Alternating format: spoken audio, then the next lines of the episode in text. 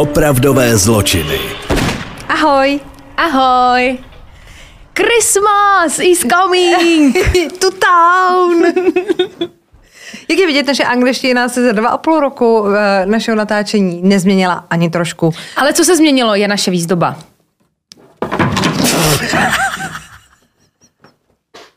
Tak to bude do Silvestra tohle. Dobře. Já chtěla být tam jako názorná, možná bychom ho měli přilepit. Takhle. Necháme to v tom díle, ne? Já to tam nechala. No, tak to dá jako stalo se. Ale aspoň se na něho upozornila pompézně, protože tady ten sobíček byl s náma po celé 2 roky, co jsme natáčeli ve starém studiu. My jsme si ho přinesli i sem. Přes staré přátelství s jelenama nikdy nerezaví. Takhle, pointa je v tom, že jako celou dobu byl náš. Nebylo to tak, že jsme ho otočili ve starém studiu, jo? On byl náš jako celou dobu. I v tom starém studiu byl náš. Jo? Takže... A teď tady máme třeba dary, stromy, koule, baňky, všecko. Prostě všecko. Je to kýč. Santová vesnička prokletých vás vítá. Jo. Ho, ho, ho. Jo? Ho, ho, ho. Tak, než začnu se svým příběhem, já si trošku mě zatrnulo, protože ty jsi říkala, že máš aktuální příběh poměrně a myslím si, že ho máme stejnej. Idaho.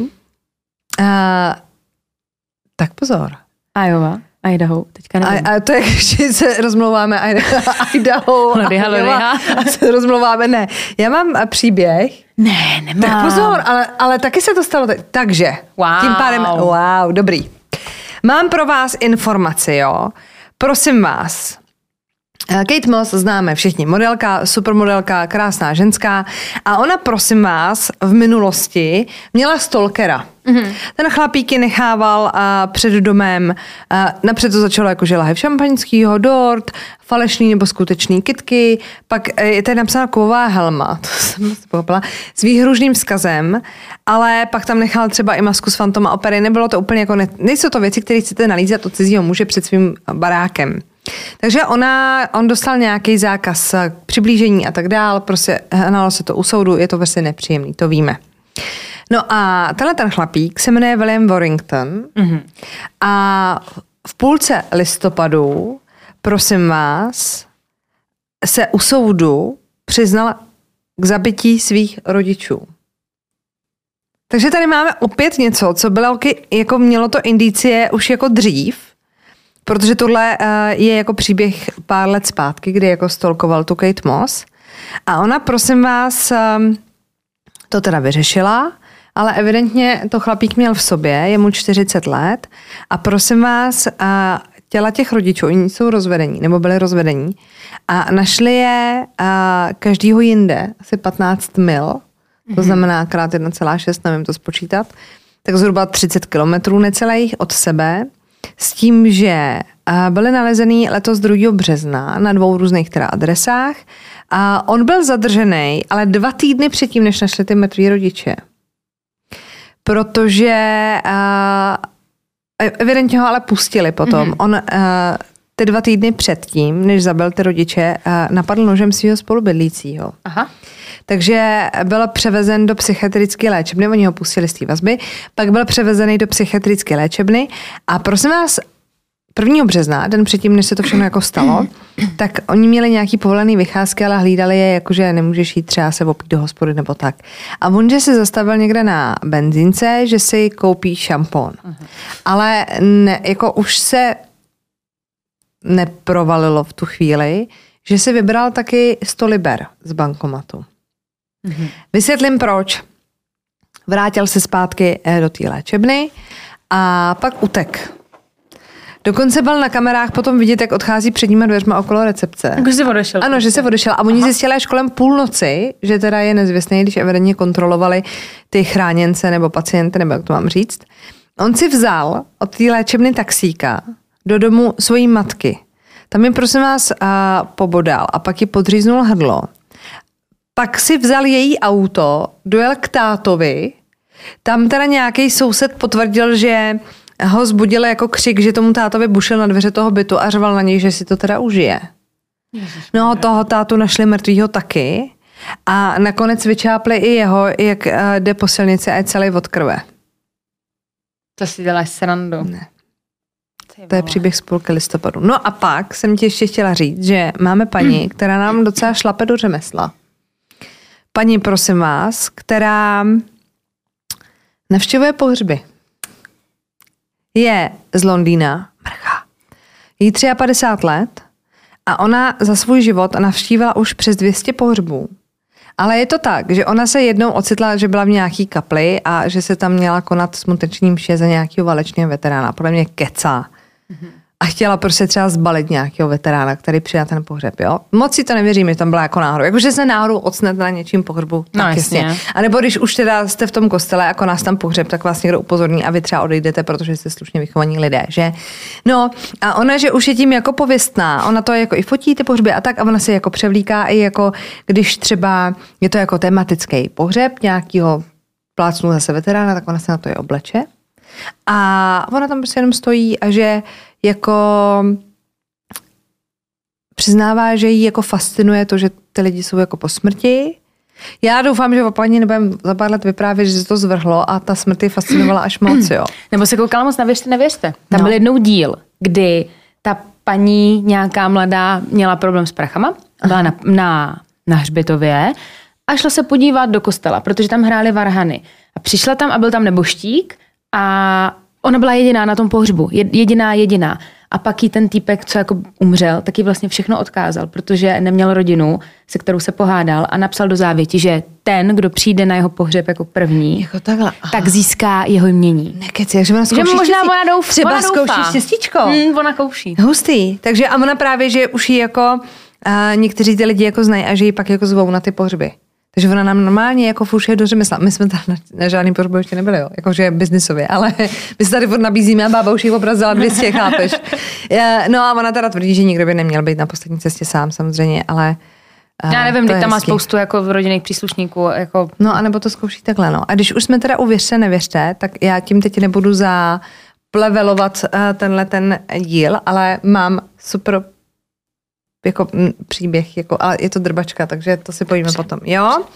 Tak, jsem ráda, že jsme se nesešli teda s aktuální věcí, to mě trošku zatrnulo. Mě taky zatrnulo teda. A teď jsme celý zatrnutí, už jsme si můžeme se odkoukat. Pokud vám taky zatrnulo, tak už nemusí. A já teda začnu svůj příběh. Můžeš. A moje hlavní postava příběhu se jmenuje Gary Mark Gilmore. Narodil se, dneska mi to půjde, 4. prosince 1940, McKamey v Texasu. A byl druhý ze 4 sourozenců. No, a teď to přijde, jo. Tady už to bylo trošku jako blbě nastavený od toho dětství, jo. Protože jeho rodiče Frank a Bessie nežili úplně jako podle zákonu. Vysvětlím. A když se ten Gary narodil, tak mu vymysleli krycí jméno a příjmení. Protože byli na útěku před zákonem ty rodiče. Takže když se narodil, tak se oficiálně nejmenoval Gary Mark Gilmore, ale jmenoval se, prosím vás, Kaufman příjmením a křestním jméno měl Fay. Ten Frankův otec totiž, Frank Harry Gilmore starší, patřil k mormonské církvi a do toho měl jako několik manželek. Aniž by se předtím jako rozvedl s těma předchozíma, tak se furt jako bral další. Jo, my chápeme, že v rámci některých víry, když je uživíte, mějte si je, ale já jsem z toho pochopila, že oni jako... Tam to bude taky v té Americe asi stát od státu a mnohoženství si myslím, že ve Spojených státech jako celkově nebude povolený. Takže evidentně to nějak jako prasklo a oni zdrhali jako předtím, aby po nich nešly úřady. Takže se odstěhovali z Texasu. Tam si pak mohli vzít zpátky své jména, takže Gary byl zpátky Gary. Jenomže co se nestalo, jednou prohledával nějaký máminy věci a našel ve věcech svojí maminky teda svůj rodný list a tam se ale psalo, že je Fay Kaufman. Takže on chudák jakoby vyrůstal v přesvědčení, že je buď to adoptovaný, anebo že se ho máma opíchla někde jinde. A aby to nebylo jako divný, takže mu říkají teda Gary a má to příjmení toho táty, aby to jako nepřitahovalo pozornost. A mělo ho to jako hodně zasáhnout, což jako chápeme. Je teda pravda, že celá ta rodina ze strany toho táty byla taková jako nevšední, jo. Jeho maminka, to znamená Garyho babička, hrozně ráda vyprávěla historku. Trošku mi to připomíná scénku z 2,5 chlapa, kterou bych nazvala Když byl ve městě cirkus. Takže její syn, to znamená Garyho otec, byl údajně počat náhodou, když městem projížděl slavný kouzelník. Ale dobrý je, že nebyl počat s asistentem kouzelníka, ale údajně se slavným kouzelníkem. No a ta Garyho manželka, toho staršího, že jo, jako začala pátrat a vycházelo jí to, že v době, kdy měl být počatený manžel, to znamená otec našeho Garyho, tak byl ve městě jeden jiný kouzelník, a to slavný Harry Houdini. Ale já jsem to hledala v různých novinových článcích a oni to tam začali docela rozpitvávat a podívali se na konkrétní data, ale ukázalo se, že v době, kdy se narodil ten Gary starší, tak mělo být Houdini mu pouhých 16 let. Takhle, ne, že by to nebylo možný, jo. Takže ta jeho maminka, to znamená Garyho babička, o tom byla přesvědčena až do své smrti. Ta se zatím prostě stála, že jako tady malej Gary je Houdini. Teda Houdini. Jako biologicky by to možný bylo. Třeba byla panina mladší. Víme, kolik jí v té době tak mohlo být. No té bábě to nevím. O té bábě nejsou nikdy žádné informace, takže to není moc zásadní.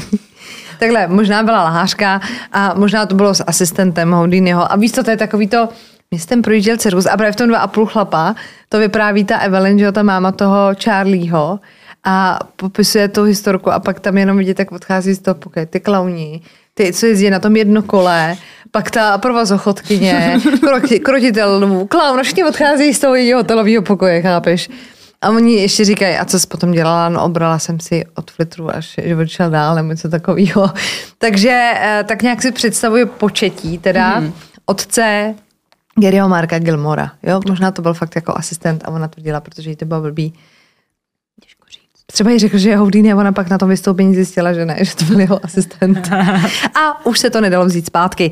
Takže každopádně spíš ne, ale nikdy neříkej nikdy, třeba jo. Ať už byl teda Frank Gilmore starší synem Harryho Houdiniho nebo ne, tak byl velmi přísný otec. Ty děti se všichni jako shodli na tom, že se s nima moc jako nemazal. Měli ho popsat jako krutýho muže, který neměl daleko k tělesným trestům. Takže je dost byl. Dost času se taky rozčílil, takže na ně pak vzal třeba řemen, opasek nebo dokonce i bič. Halo. A občas měl být i svoji manželku a do toho se jako často stěhovali, takže to, prostě to není ideální jako prostředí, ve kterým byste chtěli vyrůstat, a chápeme, že vás to jako poznamená. V roce 1952 se Gary rozhodl, že toho už teda bylo dost doma, a když se rodina usadila v Portlandu v Oregonu, tak on jako utekl z domova a vrátil se zpátky do toho Texasu. Nicméně, on měl teda velice vysoký IQ. Mě by zajímalo, kdo pak těm vězňům, jim to měří v těch věznicích, protože u spousty jako lidí mají vysoký IQ. Jakože, tak jako dobře, tak nikdo jako nechce napsat, byl to dement, ale jako kdo mě měří. Nebo to třeba o sobě říkají. Víš, ale já třeba nevím, jak vysoký mám IQ. Jako můžu vám tady něco nalhávat, že jsem někde dokázala pospojovat kostičky jedním tahem, ale jako... víš, jakože, jak často jste třeba vy byli na měření jako IQ, pokud nejste členové Menzy, to se nepočítá, jestli jste jako cíleně do toho šli. To ale se necháte. Chápete, bavíme se o roce, kdy prostě to bylo rok třeba 50, 60. Nebo to třeba brali podle 60. toho, že byl jako fakt chytrej, tak řekli jako automaticky, každej prostě bajvoko, mám 130. Že každej prostě správný vězeň má 130 IQ. Tak. No, takže každopádně jako IQ na to, aby byl spokojený a měl někde manželku, nějak jako fungoval měl, leč prostě to domácí zázemí nebylo úplně ideální, takže neměl na růžích usláno. Z Texasu se nakonec vrátil zpátky do Portlandu, evidentně mu to tam jako moc neštimovalo. No a moc dlouho nečekal s kriminální kariérou, jak už to tady u těch dětí bývá. Takže už ve 14 letech se stal součástí gangu přátel. A tak přátelé dobré pohody, tak tohle byli přátelé čorek aut. No a ti se teda specializovali na kradení těch aut a z tohohle důvodu několikrát skončil na policii, ale ta policie s ním měla docela jako trpělivost, takže vždycky zavolali domů, táta se ho vyzved a oni jakože ty, už to jako nedělej. Na druhou stranu, jestliže ten táta byl tyran, tak jeho pak doma čekal asi krutější trest, než to, že skončíš jako ve vazbě nebo pak v cele. Nicméně jednou teda ta policie už si řekla, jako už to stačilo, a Gary skončila před soudem a byl poslaný do nápravního zařízení pro chlapce ve Woodbornu v Oregonu. Tam si pobyl rok Pak byl poslaný do dalšího nápravního zařízení, ale moc to nepomohlo. Takže samozřejmě na kriminální kariéru nezanevřel a v roce 1962, který pro něj byl zlomový tím, se dozvěděl v tom vězení smutnou zprávu, že ten jeho otec teda zemřel na rakovinu plic. A on, je to hrozně zvláštní v tom, když jako víte, že ten otec byl opravdu jako tyran, tak jeho to mělo zasáhnout tak, že se pokusil podřezat si žíly. Pak ho propustili krátce na to a byl brzy obviněn z ozbrojené loupeže a napadení. Už v roce 64 odsouzen byl na 15 let za mřížemi. Tam se podrobil v oregonské věznici psychiatrickému vyšetření a byla mu zjištěna antisociální porucha osobnosti s intermitentní psychotickou dekompenzací. Doufám, že to čtu správně. Na základě těchto teda posudků byl v roce 72 podmínečně propuštěn a měl pravidelně docházet do jakýhosi jako domu na půli cesty a tam se měl věnovat nějaký komunitní škole a měl být prostě pod dohledem a údajně se zapsal do studia umění. Mm-hmm. Jenomže po pár týdnech spáchal další ozbrojenou loupež a opět skončil ve vazbě. A protože se v té vazbě a ve vězení choval násilnicky, tak musel být převezený do vězení s maximální ostrahou. No a co jako nepochopím, tak v roce 76 byl opět podmínečně propuštěn, jestli měli přeplněný vězení, těžko říct, a přestěhoval se do Utahu. Tam potkal novou ženu, Nicole Barrett Baker, a tý v té době bylo 19 let. Jemu bylo 35. Teď jako za 35 let to stihnul poměrně dost. Jako, jo? No. To si pojďme říct. No a jí bylo 19 a ty její rodiče s tím byli takový jako nešťastní, že ona je jako polovinu mladší a že teda se to jako nehodí, že on už je jako pro ní starý. Nicméně, Nicole Barrett Baker, připomínám, bylo 19, byla v té době rozvedena a byla matkou 2 dětí. Takže... Jo, nechám to ležet, to je si hustá. To přeberte. To je hustá teda. Původně si teda dvojice měla výdat spíš sporadicky, chápu to spíš jako friends with benefits, ale nakonec mezi něma vzniknul vážný vztah. No, to byl prostě rok 76, ale ještě v tom samém roce, 19. července se Gary rozhodl, že bude zase loupit. Pane bože. Ale pozor, už se teda posunul, navštívil prosím vás čerpací stanici v Oremu v Utahu, a tam okradl a zabil Maxe Jensena. Hned den na to zastřelil a okradl Bennyho Bushnella, což byl manažer motelu v Průvu v tom Utahu. Ale ani jeden ten čin se mu nepodařilo moc skrýt. Jo. On se pokusil zbavit té zbraně. Jo. A pokoušel se ji hodit do křoví. U toho viděl svědek. Jako rozhlídla bych se, než to šopnul toho křoví. No a navíc, ještě než zastřelil toho Bennyho Bushnella, toho druhýho, toho manažera hotelu, tak on se o to ještě postřelil. Takže mu krvá celá ruka. A pak jel do autoservisu, kam si jel vyzvednout auto, který tam dával opravit. No a servisní technik Michael Simpson ho viděl právě, jak se zbavuje ty zbraně v tom křoví. Takže byl schopný jako si říct, aha, tak tenhle chlap. Víš, jako, že to nebyl jako náhodný kolem jdoucí. No a navíc, když si vyzvedával to auto, tak si všimnul, že má zavázanou tu ruku tak nějak jako prapodivně a že mu to jako dost silně krvácí. No, takže snad ještě ten den vysílali zprávy informace o tom, že došlo teda v nedalekém motelu k té vraždě. Ten Michael Simpson si dal 2 a 2 dohromady a zavolal policii a nahlásil jim poznávací značku toho Garyho auta. No a ta policie teda, když prohledávala i to křoví, který on jim jako ukázal, tak našli tu zbraň a dokonce na tom křoví byla i krev. Policie po Garym začala teda pátrat a nakonec ho prosím vás práskla jeho sestřenice Brenda, u který on v té době bydlel. Protože Nicole předpokládejme bydlela u svých rodičů ve svých 19 letech po rozvodu s 2 dětma. A on jí požádal o léky na bolest a obvazy a ona říká, takže když se objevila ta informace o tom, že došlo k té vraždě, tak zavolala policie a říká, tak to byl můj bratranec asi. Tak to je děcka, něco vám řeknu. No a nejvíc tragický tady na těch vraždách bylo to, že se nakonec zjistilo, že oba dva ty chlapy, on po nich chtěl peníze. Mm-hmm. A oni mu je vydali, on jim řekl, lehněte si na zem, nic vám neudělám a oni všechno splnili a on je přesto všechno zabil. Jakože evidentně se bál, jakože bude mít svědky nebo prostě mu přeplo, těžko říct, ale zastřelili přesto, že jako se nebránili a tak. Po obou dvou zůstaly manželky a malí děti. Státní policie nakonec dopadla Garyho, když se snažil ujet. Byl vzat do vazby a obviněn z těch vražd. Nicméně, ta policie měla strašně málo důkazů a neměla žádný svědky v případu té první vraždy. Takže se rozhodli, že před soud půjdou jenom s tou vraždou druhou, protože tam měli jako nabito a oni, kdyby ty případy spojili, tak paradoxně ten první, už jsme to tady měli u pár jako příběhů, by mohl stáhnout ten trest, po případě ho osvobodit i v tom druhém. Takže šli k soudu jenom s tou vraždou toho manažera toho motelu Bennyho Bushnella. Soud začal 5. října 1976 a byl teda poměrně rychlej, trval jen 2 dny, protože nebylo moc jako svědků, ani těch důkazů nebylo jako tolik. Nicméně ta porota vzala v potaz logicky Garyho minulost, jako když ten člověk už byl v kriminále asi 130krát, tak už si řekne, tam tak jako asi nebude úplně jako čistota sama. Žalobce to samozřejmě nezapomněl připomenout. Stejně jako to, že i ty oběti tomu Garymu dali ty peníze a šli mu jako na ruku a přesto všechno je jako popravil.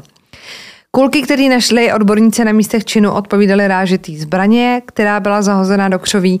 Jako další důkaz pak bylo předložena i ta krev, která ulpila na lístcích v tom křoví a měla být Garyho.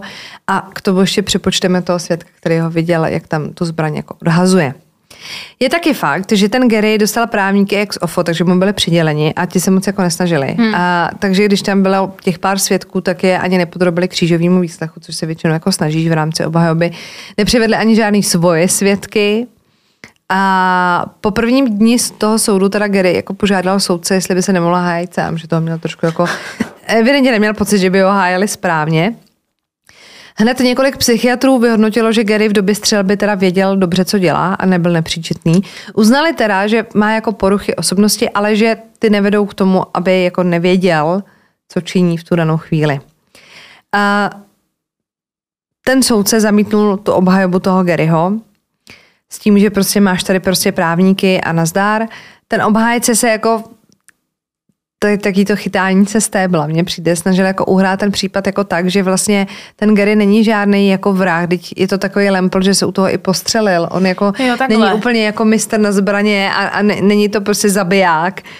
A nicméně karty byly rozdaný a 7. října a skončily všechny ty řeči, porota zasedla a výsledkem byl teda jednomyslný rozsudek vinen z vraždy 1. stupně. A to znamená, pokud je v tom daném státě povolený trest smrti, tak vražda 1. stupně znamená trest smrti.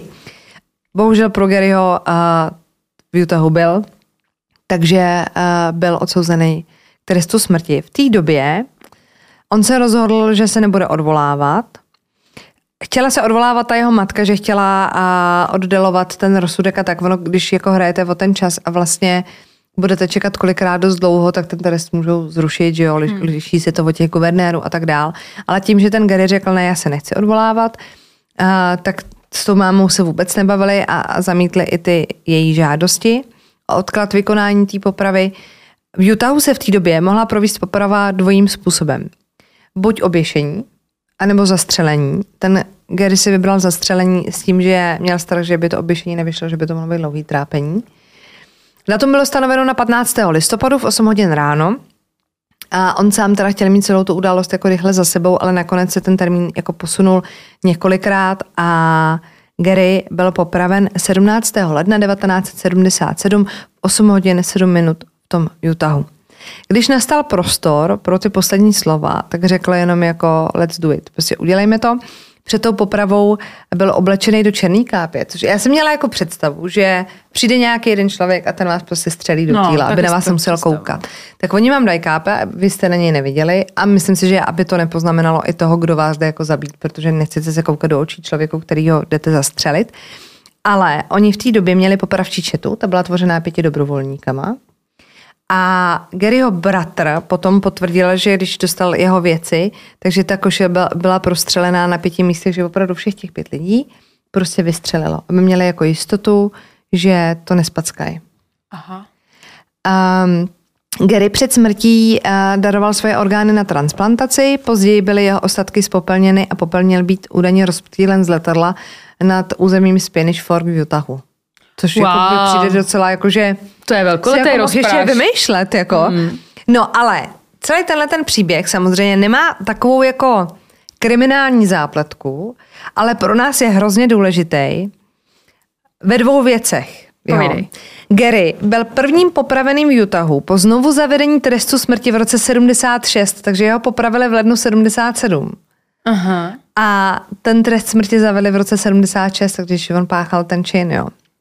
A média se toho případu hodně věnovala. A pozor, v Saturday Night Live, což je televizní show Forever, v roce 1976 odvysílala speciál, kde přespívali nejznámější vánoční písničky a dali do toho texty jako s narážkou na toho Garyho.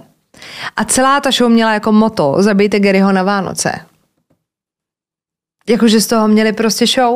Wow. Jakože máme tady prvního popravenýho, který jako tady letos teda padne a ono to dopadlo až příští rok a my máme přetextovali ty koledy, jakože aby to bylo z návazností jako na tu jeho popravu a na ty činy. Ty bláho. A pozor, druhým důležitým milníkem, který je spojený s Garyho jménem a co jsem netušila a fakt jsem na to narazila náhodou, říkám si, jakože, cože, je totiž reklamní kampaň pro značku sportovního oblečení, kterou všichni dobře známe.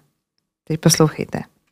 Když totiž společnost Nike hledala claim a logo, najala si agenturu Wieden & Kennedy, aby jim s plánem pomohla.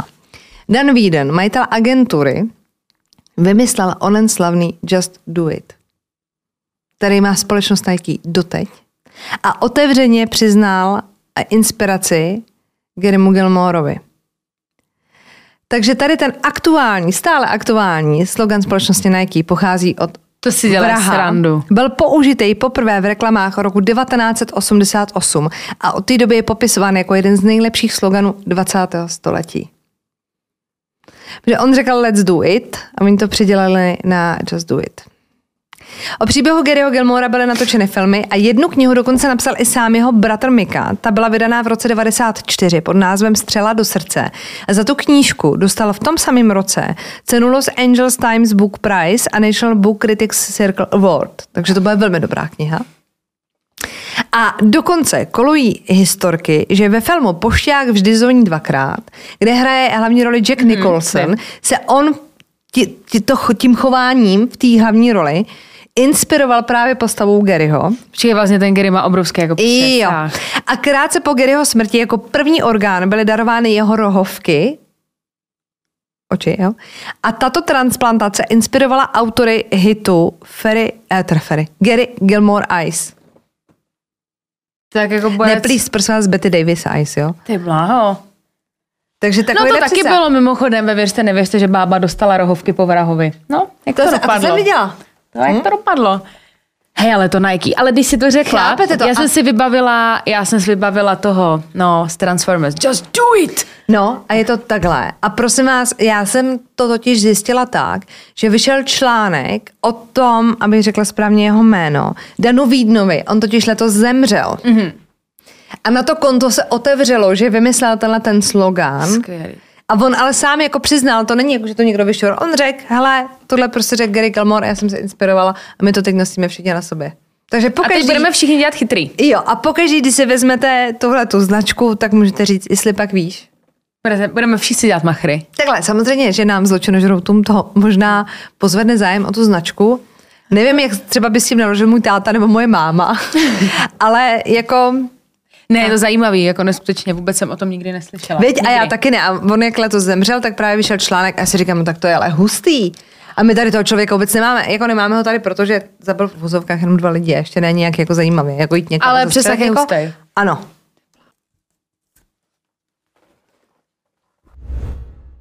Jsme zpátky. A já na začátku mám jeden hrozně brutální případ. Já si myslím, že si možná na to narazila a i vy.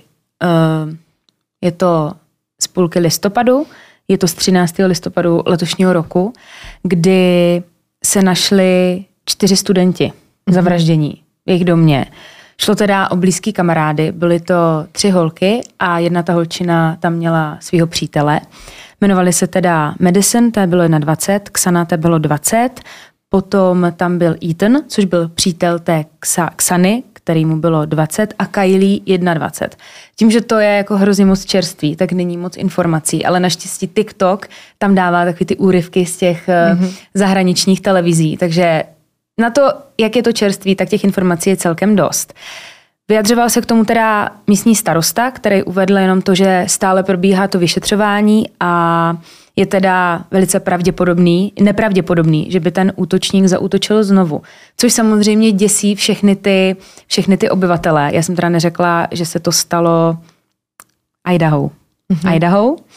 A všichni ti obyvatelé samozřejmě jsou vystresovaní, protože 4 mrtví studenti a mají strach samozřejmě, že může zaútočit znovu. Každopádně ta policie i ten starosta se snaží všechny uklidnit, že se nemusí bát. Takže to možná vypadá, že to třeba mohl být někdo blízký. Oni to popisují jako vražda zvášně. Mm-hmm. Murder of passion. Jako konkrétně. Takhle to přímo jako nazývají.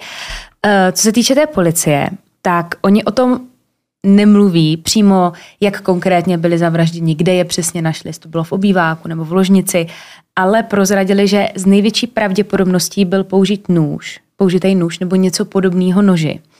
A jistý teda je to, že šlo o vraždu, sebevražda nepřipadá v úvahu a všichni 4 byli teda zavražděni uprostřed noci, mezi 3. a 4. hodinou ráno ve svém domě. Je to takový ten univerzitní kampus a ty tam pronajímáš ty domy. Tak tam oni bydleli a děsivý je, že pár hodin předtím, než se stala ta vražda, tak sdíleli na Instagram svou společnou fotku. Jsou na verandě toho baráku, jsou všichni vysmátí a má to teda na Instagramu ta Kylie, ta zavražděná. Já jsem si prolezla Instagramy všech. To je prostě, říkám vždycky, mě nedokáže nahnat husí kůži nic víc, než když najdeš ty Instagramy těch zavražděných lidí a teď tím jako scrolluješ a říkáš si, ty bláho, tady vysmátá a třeba ta jedna tam měla poslední fotku jako z Halloweenu. To byla ta Xana, která tam dávala fotku s tím svým přítelem, jak jako slaví Halloween, jako strašně miluje, pak tam byly nějaké fotky z lodi, kde slavili 20. narozeniny, jako je to hrozný. A oni ten večer měli takový setkání s kamarádama u nich na tom baráku, takže jich tam bylo víc. A pak se jako rozutekli a kolem 3., 4. se to stalo. A jsou teda i zajímavý kamerový záznamy. A na to konto policie právě pátrá po jednom muži, který je vidět na těch kamerách. Já jsem to nejdřív jako nepostřehla a pustila jsem si to třeba tak 6krát, zase jsem na to narazila na TikToku. Představte si takový ten food truck a jsou tam 2 holčiny. Tady ty, co byly jako zavražděný. Nevím, který přesně to byly, je to černobílí, oni většinou byly blondýnky všechny. A stojí to jako food trucku a je tam i zvuk. A teď tady jsou vedle vlevo taky nějací kluci, studenti, tady oni se tam jako baví. A v pozadí stojí týpek v mikině, v bundě a má kšeltovku. A stojí v pozadí. Neviděla jsi to? Viděla. A stojí v pozadí. A čumí jenom na ně. Pak ty holky se od toho food trucku přesunou někam takhle jako doleva bokem. Borec se přesune taky, ale je tam úplně sám, jinak všichni tam jsou minimálně ve dvojici, ne-li v partě. No a potom ty holky se tam ještě nějak něco natáčí na mobil, odchází, Borec napočítá do 3 a peláší jako za nima. Takže může být a nemusí mít třeba co dočinění s tou vraždou, ale je to teda jako strašný. A vyjadřovali se k tomu rodiny těch dětí, protože tak děti, tak jsou to studenti, jako jsou to mladí lidi. A poslali jako vzkaz tomu vrahovi, že nikdy nepřestanou hledat, že ať to bude stát cokoliv, tak že přijde zadosti učinění. Jako je to drsný. Já když se na to narazila, říkám, pane bože, že ono se to pořád děje. No hlavně jako zločin zvážně, tak to by k němu musel mít nějaký vztah, že jo? No, aby to byla. Já jsem právě všude tam skáče tady to jako spojení, že to přímo tak jako nazvali. Oni podle mě třeba můžou vědět, ale nemůžou dávat jako žádný informace ven. Takže toto budu sledovat. Začala jsem sledovat všechny TikTokové účty, které o tom něco přidávají. A to je jak ve vřízkotu, ale. No. Víš, jo. Na kampusu, že prostě, no víte, co je třeba psycho, ta jedna holčina měla TikTok a natáčela vždycky v tom baráku. A úplně jako to je obří dům, že oni ty baráky kampusový jsou celkem jako velký. A úplně si říkáš takový ty, jakože se tam pak stal jako takový masakr. Musel to být masakr, 4 lidi baráku a je to prostě, mám z toho úplně husí kůži, když se koukám na ty videa, měli pejska nějakýho, hrozně mě těch lidí jako líto, fakt jsem z toho byla úplně smutná a říkám si, to se jako vážně děje, že jsi u sebe doma, jsi na kampuse univerzitním, tam by přece mělo být jako bezpečno a přijde nějaký kripl s nožem, možná jsou tu 2 kriplové, to se ještě neví. No, takže budeme všechno sledovat. No, tak to jsem zvědavá teda. No a můj dnešní příběh vás teda taky nepotěší. Není to žádný masakr, jako nebude žádný vaření nebo řezání, ale jestli jsme si tady říkali, že máme být opatrní a nemáme chodit tam a tam a dávat si bacha na to a na to, tak tady mám příběh a jasný příklad toho, že někdy jste prostě ve špatný čas na špatném místě. Je to tu zas. Ajajaj. Dnešní příběh začneme v Indii. Tady se totiž v roce 1988 narodil Anuj Bidwe. Anuj se narodil do velké rodiny, do milující rodiny. Jeho rodina si žila poměrně hezky, oni byli neskutečně pracovití. A co se týče Anuče, tak on byl hrozně nadaný, ale pro vás on byl nadaný snad úplně jako na všechno. On měl na střední samý jedničky a nebyl jediný předmět, ve kterým by plaval. Prostě všechno na jedničku. A to, že byl teda nadprůměrně inteligentní, tak byla jedna věc. Ale jemu šlo v podstatě všechno, na co sáhnul. Že třeba máte lidi, kteří jsou nadprůměrně inteligentní, ale nedokážou chytnout balón. Že prostě mají to, do vínku jim bylo dáno někam jinam. Ale on i ty sporty zvládal, byl nadaný jako na umění, strašně šikovný kluk. A měl teda i obrovský ambice něco dokázat, ale v té Indii oni žili v nějaké malé vesnici a úplně tam neviděl nějaký růst a neviděl tam svoji budoucnost, tak se chtěl přestěhovat do zahraničí a chtěl začít někde nový život, aby mohl studovat a aby se mohl někam posouvat. Dokončil tu střední, pak byl ještě nějaký čas v té Indii, jemu to nenavazovalo hnedka a on chtěl studovat elektroinženýrství. A dlouho teda přemýšlel a hledal zemi, která by pro něho byla ta nej a hlavně teda i tu univerzitu. A nakonec se rozhodl pro Velkou Británii. Jeden z hlavních důvodů byl i ten, že v Británii je velká indická komunita, takže to bral i tak, že by se tam nemusel se tam cítit sám. Co se týče té univerzity, tak nakonec si vybral univerzitu v Lancasteru a není se teda čemu divit, že ho samozřejmě přijali. On podle mě, kdyby šel někam najel, tak prostě se přihlásí a vezmou ho. Takže se v roce 2011 vydal na cestu do Velké Británie. Hned po těch několika týdnech, co tam byl, tak se ujistil, že udělal správné rozhodnutí, protože perfektně zapadl do toho školního kolektivu, našel si spoustu kamarádů, chodil i na nějaké brigády, tam měl taky kamarády. A co se týče té školy, tak byl nadmíru spokojený a nemusíme teda říkat, že jeho průměr byl naprosto perfektní a pomalu byl nejlepší z univerzity tam na tom oboru, takže nic nemělo chybu. Tady v tomhle duchu probíhal celý podzim a pak přišel prosinec a vánoční svátky. Jo?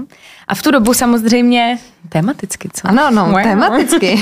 A v tu dobu samozřejmě všichni odjížděli domů za svými rodinami a bylo to v Anglii, takže tam bylo spoustu studentů ze zahraničí, takže většina z nich odjížděla domů. Jenže Indie není kousek a letenky samozřejmě na to období nebyly vůbec levný a bylo to tak drahý, že si to nemohl ten Anuč dovolit, tu cestu za rodinou, tak musel zůstat v té Anglii. Ovšem, nebyl jedinej, kdo neměl na letenky peníze a pár jeho kamarádů zůstalo společně s ním a kluci se jako dohodli, že si udělají takový hezký jako společný Vánoce. Rozhodli se teda ale, že by odjeli někam pryč, protože nechtěli, tak asi nechceš trávit Vánoce ve škole, bydleli na tom kampusu, chceš trošku změnit prostředí, když už, tak se rozhodli, že jako nejlepší místo bude Manchester. Manchester. Ubytovali se zhruba hodinu od centra toho Manchesteru, protože tam to nebylo tak drahý, že ten Manchester byl celkem drahý na to ubytko někde v centru v tu dobu.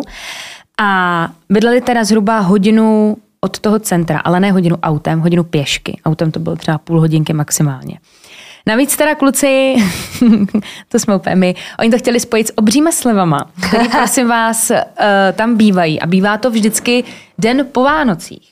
A v tom Manchesteru je nějaká obrovská slevová akce den po těch Vánocích, že tam stojí obrovský fronty a někteří lidi tam snad i spí, prostě takový ti blázni, ale ty slevy jsou fakt obří. Tak jako vymysleli, že oslaví ty Vánoce a další den ráno vstanou brzo, aby se vydali na pouť do centra Manchesteru a tam si pokoupili a byli tam jako jedni z prvních.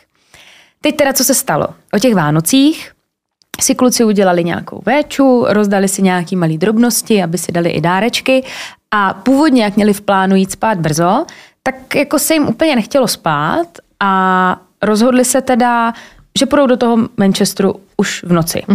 S tím, že bylo třeba 1 ráno, teď než dojdeš do toho centra, tak jim to zabere hodinu, tam by si asi dali nějaký drink a měli v plánu jako non-stop a pak rovnou čekat před tím obchodem. To je ale vzrušující.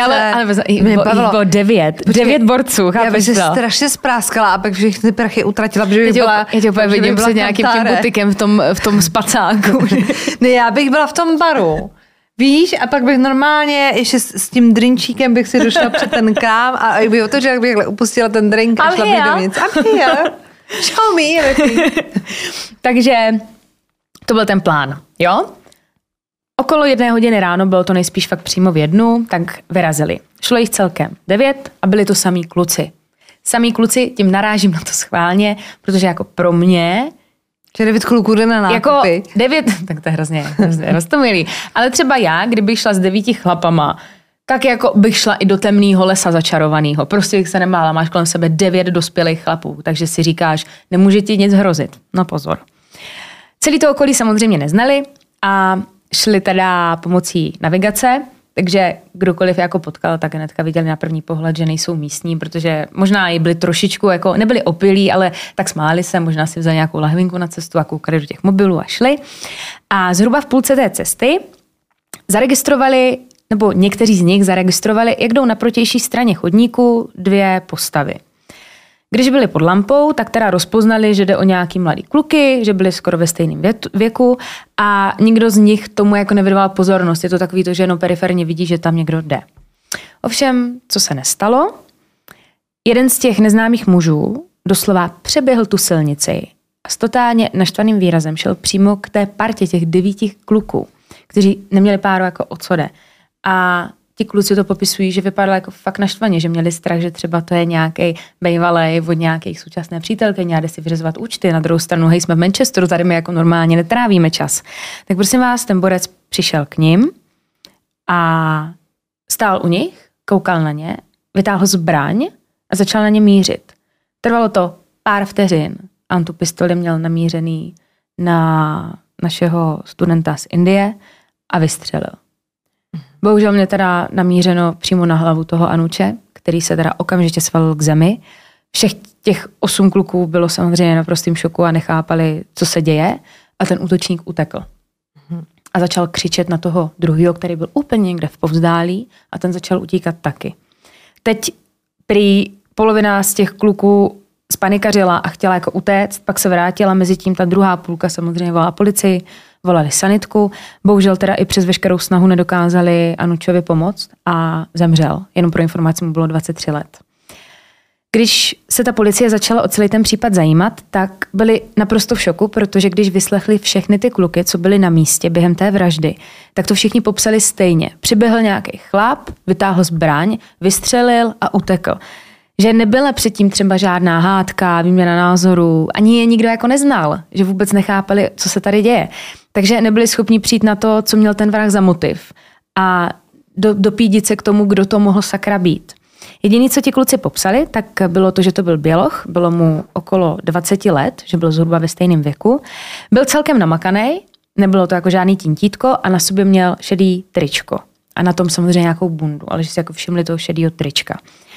Ten druhej, co tam s ním byl, nebyl tam sám, tak toho viděli taky, ale tím, že stál hodně jako v povzdálí, tak to viděli jenom tak matně, ale jediný, co popsali, tak, že měl černou bundu a že byl zhruba stejně starý, že to byl jako mladý kluk a i když ho pak viděli utíkat, tak starý páprda by asi tak rychle jako neběžel.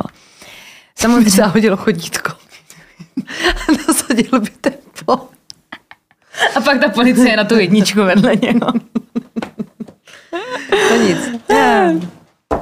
Samozřejmě ten incident se celý brzo rozkřikl po celém okolí a i když se to ta policie se to totiž snažila udržet co nejvíc pod pokličkou, aby neutekly žádný zásadní informace, které by pak mohly ovlivnit a třeba zpomalit to vyšetřování. A tím, že ta policie neříkala veřejnosti, oni o tom jako informovali, stala se nějaká vražda, ale neříkali žádný podrobný informace. Ale tím, že té veřejnosti neříkali žádný postup a blížší info, tak ti obyvatelé začali mít pocit, že se ta policie na to vykašlala a že to neřeší. Takže začala psát média, že to byl nějaký rasový útok, že se na to policie jako vykašlala, že není aktivní a podobné věci, což prosím vás vůbec nebyla pravda. Ta policie byla velice aktivní, vyslechli snad. Oni podle mě šli i do patra 6. k nějaké staré paní, jenom aby zjistili, jestli náhodou něco neviděla. Fakt nechtěli nic podcenit. A už 3. den měli 5 podezřelých ve vazbě. A? Což si myslím, že dokazuje to, že se jako úplně na to nevypadli. Protože útočníci byli 2 a zatkli jich 5. Tak to se překonali. No, to nějak nevychází.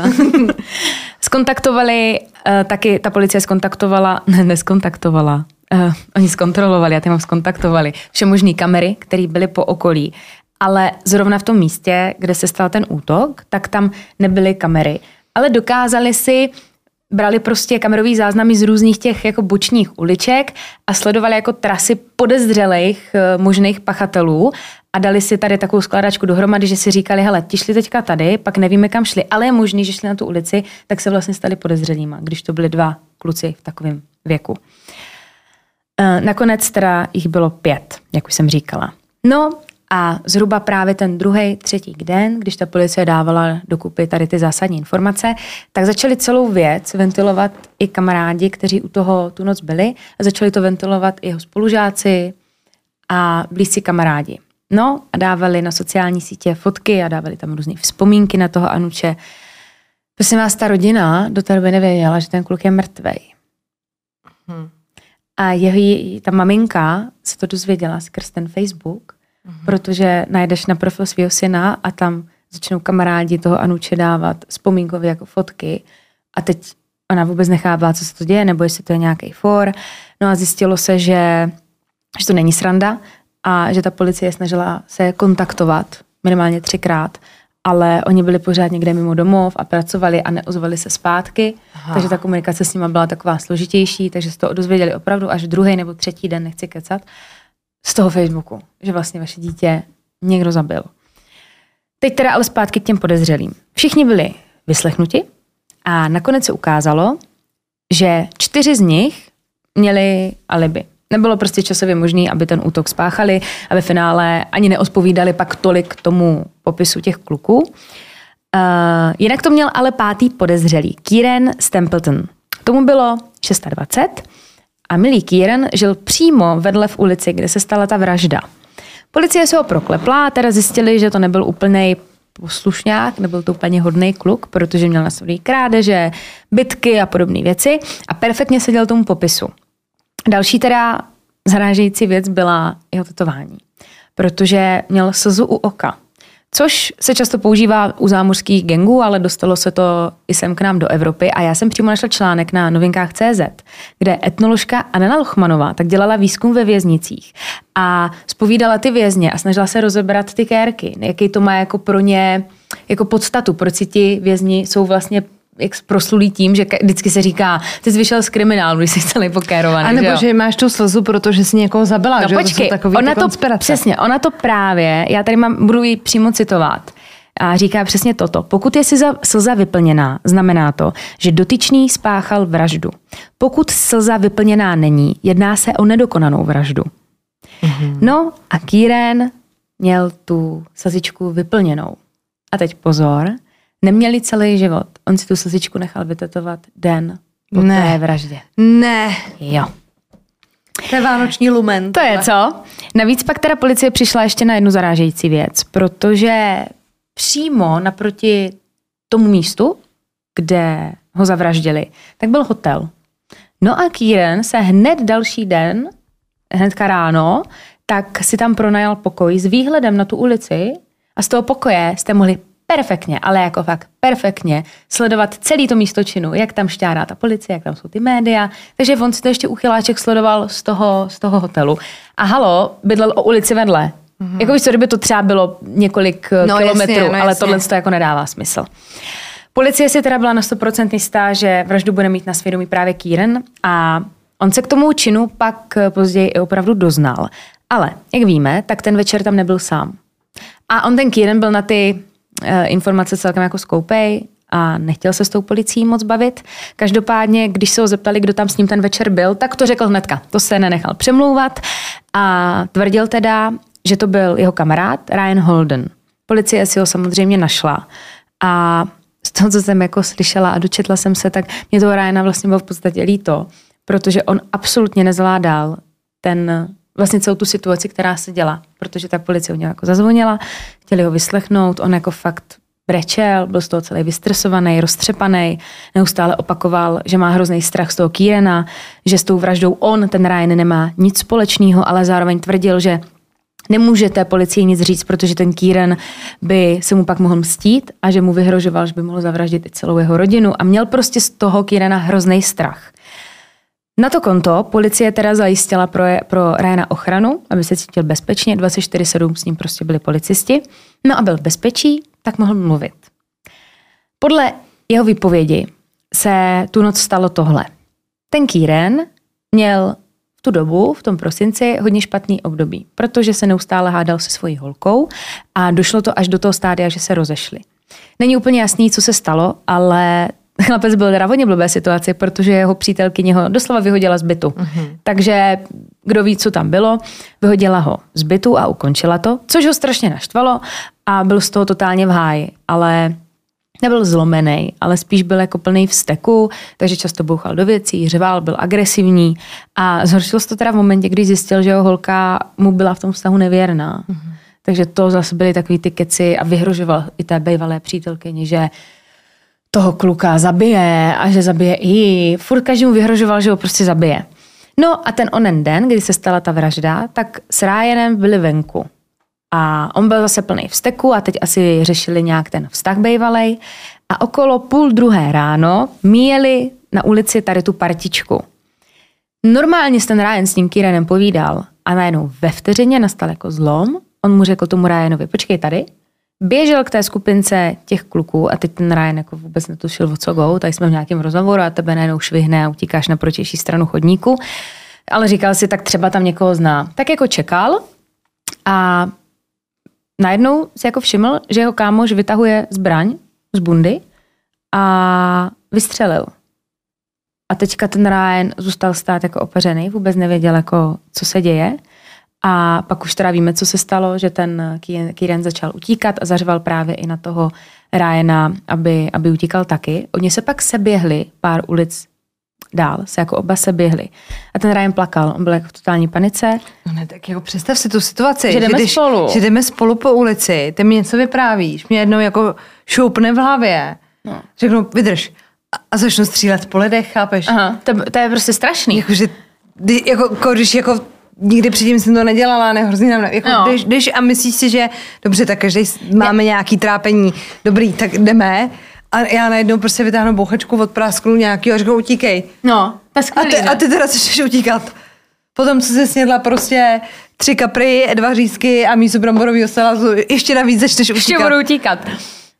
Takže on byl v totální panice a začal hrozně plakat a ten Kieran ho jako uklidňoval. On byl úplně ledově klidnej, on se tomu smál a říká prostě hoď se do klidu, jsem jenom někoho zabil, co jako děláš. No a on furt byl asi hodně hysterický, bych řekla, čemu se nedím, byla hysterická jako blázen. A on mu začal vyhrožovat, že ale mě to nesmí nikomu říct, jinak si to jako odnese nejen on, ale i jeho rodina.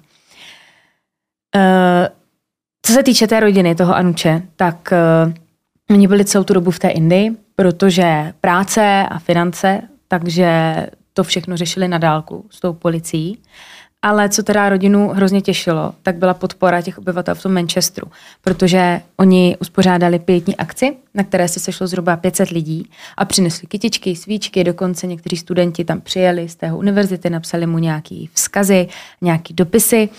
Dokonce na místě vraždy vznikl takovej jako památníček, je tam takový kříž a do dneška tam lidi nosí kytičky, zapalou svíčky, že furt to mají v paměti a nezapomnělo se na to. Nakonec teda ale po několika dnech ta rodina měla konečně jako první pozitivní zprávu a to takovou, že se mohlo převést tělo Anuče do té Indie. Ta jeho rodina ho teda mohla konečně pohřbít a rozloučit se s ním. A na tom pohřbu byly 100 až 1000 lidí. A oni ti hinduisti to jako prožívají ještě jako úplně jinak, než my třeba tady v Evropě. A bylo to pro ně jako hrozně těžký. Oni mají nějakou jako dobu, dokdy ty toho blízkého máš jako pohřbít, že to je v rámci, já tuším, 2-3 dny. A Tady vlastně na toho syna čekali víc jak týden. Takže už jenom to jim jako všecko jako rozhodilo. Teď jejich syn byl jako zavražděný, do toho ještě nemůžou ani přesně podle nějakých vír jako pohřbít přesně včas. Takže pak byli jako hrozně šťastní. Samozřejmě to téma bylo jako obrovský v tom jejich městě, bylo to malé město. Takže měl fakt jako krásný, obrovský pohřeb a psalo se o tom i v hodně médiích. A co se týče teda vraha, tak ten soud začal v červenci roku 2012 a u soudu vypovídal ten Ryan, který celý ten incident viděl, popsal i to, co tomu předcházelo. Byli tam samozřejmě všichni i ti kluci, co u toho byli. A co se týče Kierana, tak ten si z toho ten vrásky nedělal. On se choval jako idiot, jako totální idiot. Byl arrogantní. U soudu se představil jako Kieran Psycho. Mm-hmm. Jakože, halo, jsem psycho. Ze všech měl srandu. Neustále se jenom smál, vysmíval se. A když se tam řešil nějaký potenciální trest, tak se ještě jako s humorem říká, že se jako do vězení strašně těší. Že miluje věznice a že tam zavřou do konce života. Že tam prostě chce bejt. Jako absolutně špetkaviny. Nic. Takže tak. Nakonec teda mu ale vyplnili jeho přání, protože byl odsouzen na doživotí s minimem 30 let. Takže by mělo zhruba 2042 zhruba by mohl mít možnost na podmínečné propuštění. Já jsem shodou okolností nedávno viděla nějaký dokument nebo něco prostě a bylo tam, že pachatel byl odsouzený na 30 let ve vězení.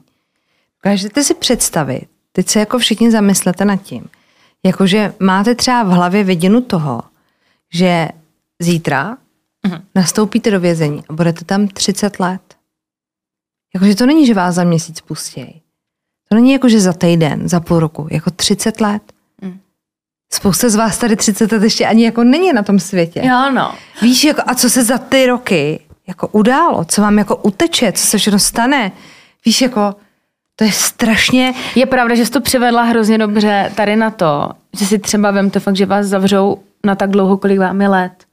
A teď si vem, co jsi všecko stihla že za ten život. No, my to jako říkáme, jako, že tak dostal 30 let a mě v tu chvíli, já měla nějaký jako pocit jako sugestce v tu chvíli a říkám si, tyjo, jaký to je asi jako pocit. Když jako víš, já to nezlehčuju, ten člověk si to zasloužil, ale jako zavřou vás prostě do jedné místnosti za mříže, budete tam vlastně nevíte s kým, budete tam dělat nevíte co a vlastně jenom jakoby přežíváte ty dny. Já chápu, že na severu máte i televizi a PlayStation, tam je to trošku jako...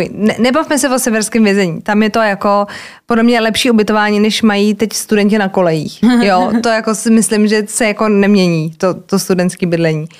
Ale teď si vemte, že vás opravdu jako zavřou do klasického kriminálu českého. A je to tam 30 let. No. Co se za těch 30 let změní? Víš, jako... Lidi, kterým teď je prostě třeba přes 40, tak si pamatují první mobilní telefony, který si nosili ještě v kufříku. Víš, a teď máte prostě to jabko, který prostě švihá. No nad tímhle jsem často přemýšlela já, že vlastně ten svět se hrozně mění. Vy vylezete a, třeba, a, co a mě vylezete ve Wonderlandu. A co mě vykládají třeba moji rodiče, co se dělo před 30 lety, tak pro mě je to jako pravěk. Ono se to nezdá, ale za těch 30 let je to vlastně, není to tolik, ale vlastně je to strašně moc. No. A to, co, když jsem před 30 lety, jako... Chápeš to? To je strašně dlouhá doba. A ta doba se tak strašně posouvá. A ty najednou vylezeš ven a jezdí tady elektroauta. A když si tam šla, tak si měla garde v garáži. A teď tady najednou jezdí Tesly. Já bych byla normálně... A hlavně jako toho času. Jako jde o to, že vám teď ty dny jako plynou, protože chodíte do práce, do školy, prostě řešíte běžné starosti, jdete na nákup, musíte se najíst něco. Jakože ty dny jsou nějak vyplněný. Ale teď jako vyplněný nebudou. Hele, já jsem se třeba bavila, protože mám v blízkém okolí někoho, kdo byl ve vězení nějakou dobu, myslím si, že 6 let, nechci jak kecat. No. A právě jsem si taky jako kladla tu otázku, co tam děláš celou tu dobu. A moje ten člověk si na to tak jako navykl a našel si nějaký jako rytmus, který jako dodržoval, že třeba vyráběl nějaký jako věci. Nějaké jako blbosti, takovou svou dílničku si tam udělal, že vyráběl nějaké jako přívěšky z chleba a podobně, šachy z chleba. Nebo hrozně začal číst, takže fakt přečetl jako celou knihovnu pomalu, cvičil a vlastně, nebo oni pak chodili i někteří, když jako samozřejmě nejseš vrah, tak můžeš třeba chodit krmit, oni snad chodili krmit daňky někam, jako ti trestanci. A vlastně ten člověk si tam nějak jako zajel a vůbec si jako nestěžoval, že by třeba, já kdybych tam byla, tak permanentně byla mámě, celá ubrečená, že se chci zabít. Ale on jako najel prostě, takhle to prostě je a našel si, on si ten život vlastně udělal mezi těma 4 stěnama. Mm-hmm. Jakože my to nepochopíme, ani to chápat nechci a budeme sekat latinu. Když jsme u toho okolí,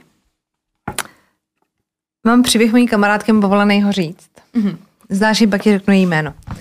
A našla si chlapce a byla s chlapcem nějakou dobu a já už to vím třeba 2 měsíce a úplně jsem to vypustila. A teď, jak jsi řekla právě v tom okolí, tak jsem jako přemýšlela o to a ona mi říká, no a on prostě se nechce smířit s tím, že se jako rozešli, takže krom zpráv a e-mailů a podobných věcí, tak on jí prosím vás každý den posílá 1 korunu na účet.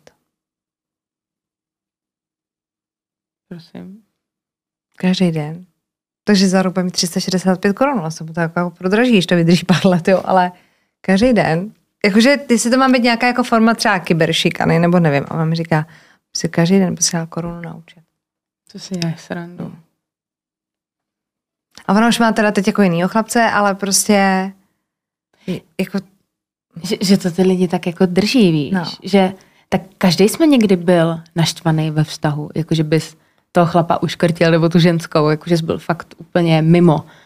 Ale pak jdeš prostě dál, je to taková ta fáze. No, jako je to hlavně fáze, kdy byste měli jít dál, protože pak můžete skončit jako u nás, že? No. A my vždycky přesně rozjedět se a běž, protože ho nechce jít. Stejně prostě nikdy ho neukecáte toho člověka, aby s váma byl, když s váma být jako nechce. A tohle, on vlastně zase mě úplně, jako vlastně se ponižuje. No, on sám. A ona právě říká, a já přece nemůžu jít jako do té banky a dá se to nějak jako zakázat. Říkám, tak asi se to bude dát, že od toho čísla už nechceš přijímat peníze. Ale jakože teď vlastně nevím, jak to jako má pokračování, protože jsem s ní jako nemluvila. Ale jakože každý den jí posílá prostě korunu na účet. Dobrý. Ty bláho. No mi tenkrát tak děsil jeden kluk, já jsem to už je dlouho, třeba 3 roky, 4 zpátky. Jsem potkala jednoho kluka v baru, byl hrozně fajn, všecko dobrý, proběhlo rande a já už jsem ho nikde nechtěla vidět. Prostě to tam neudělal nic špatně, ale prostě nechceš, prostě nechceš a řekneš mu to na rovinu. A furt mě psal, ale furt, bombardace. Mm-hmm. A já jsem mu pak už jako nereagovala, já jsem mu řekla všechno, co jsem chtěla a říkám si, hele, viděli jsme se jednou. On se normálně vyhledal všechny moje jako fotky na Facebooku a bral tu projel si díky tomu, jako s kým jsem na fotkách nejčastěji. Z toho vydedukoval, kdo bude moje nejbližší kamarádka. Tu kamarádku kontaktoval. Ona tam snad měla i telefon, takže byla úplně vyděšená, že jí přišla zpráva. Tam prosil, fakt jako to byl normálně takový sloh, tam jako prosil, ať si něco udělá. Ta ho poslala do háje, on psal zase další kamarádce. A dostalo se to do toho stádia, že on mi třeba, já vám říkám, fakt to 4 roky, on mě třeba 2krát do roka zavolá. A je tam ticho v tom telefonu. A pak mě přijde zase nějaká srdcerivná zpráva. A já si úplně říkám, kámo, jako dost. Jako, a to jsou přesně tady ty, a je to prostě děsivý. Jako je to děsivý. No a evidentně ji za 4 roky nezlomil, takže tady vidíte, že to prostě nepomáhá. Takže jako pokud možno, prosím vás, jděte dál. Jo. Nechte je jít. Musíte si říct, že všechno zlí je k něčemu dobré, všechno zlí je k něčemu dobrý. A když si vezmeme všechny naše, prostě to tak má být. A teď to vyzní jako možná blbě vůči tobě té kamarádce, jo, ale musíte si říkat vždycky, jako, že si najdete lepší. No. Jako pro vás kompatibilní. To jsem si vždycky říkala. Jo, takže třeba v případě tady těch 2 lidí, o kterých tady vyprávíme, nějakou víc šílenou. Jo, k vám. Tak. Udělej si bubana. Já, prosím vás, já vám to řeknu.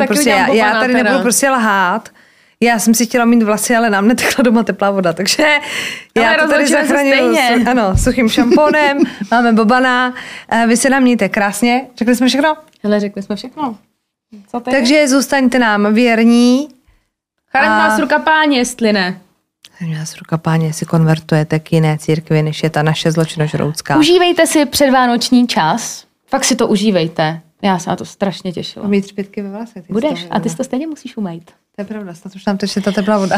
Takže užívejte si předvánoční čas, hlavně žádný stres, všecko tady si nějak dopadne. A já mám rým, za týden jsme tu zas. Jo. Tak pa.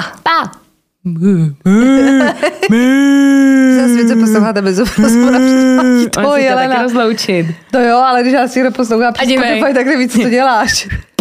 Takže vy, co posloucháte přes Spotify, už můžete vypnout, vy, co koukáte na video, koukejte dál, mějte se. Tak ještě pokračuj. Dobrý, no, tak já zase dostaneš bídu, že jsi jako berťačka. Ty si prostě nedáš pokoj. Jako bys tě nestačilo, že dostávám bídu já. Tak my jdem, mějte se. Bůh s vámi, pán s vámi. A zlé pryč. I s tebou, sáhybe. Tak kdo? Já vůbec nevím, a znám tu znělku.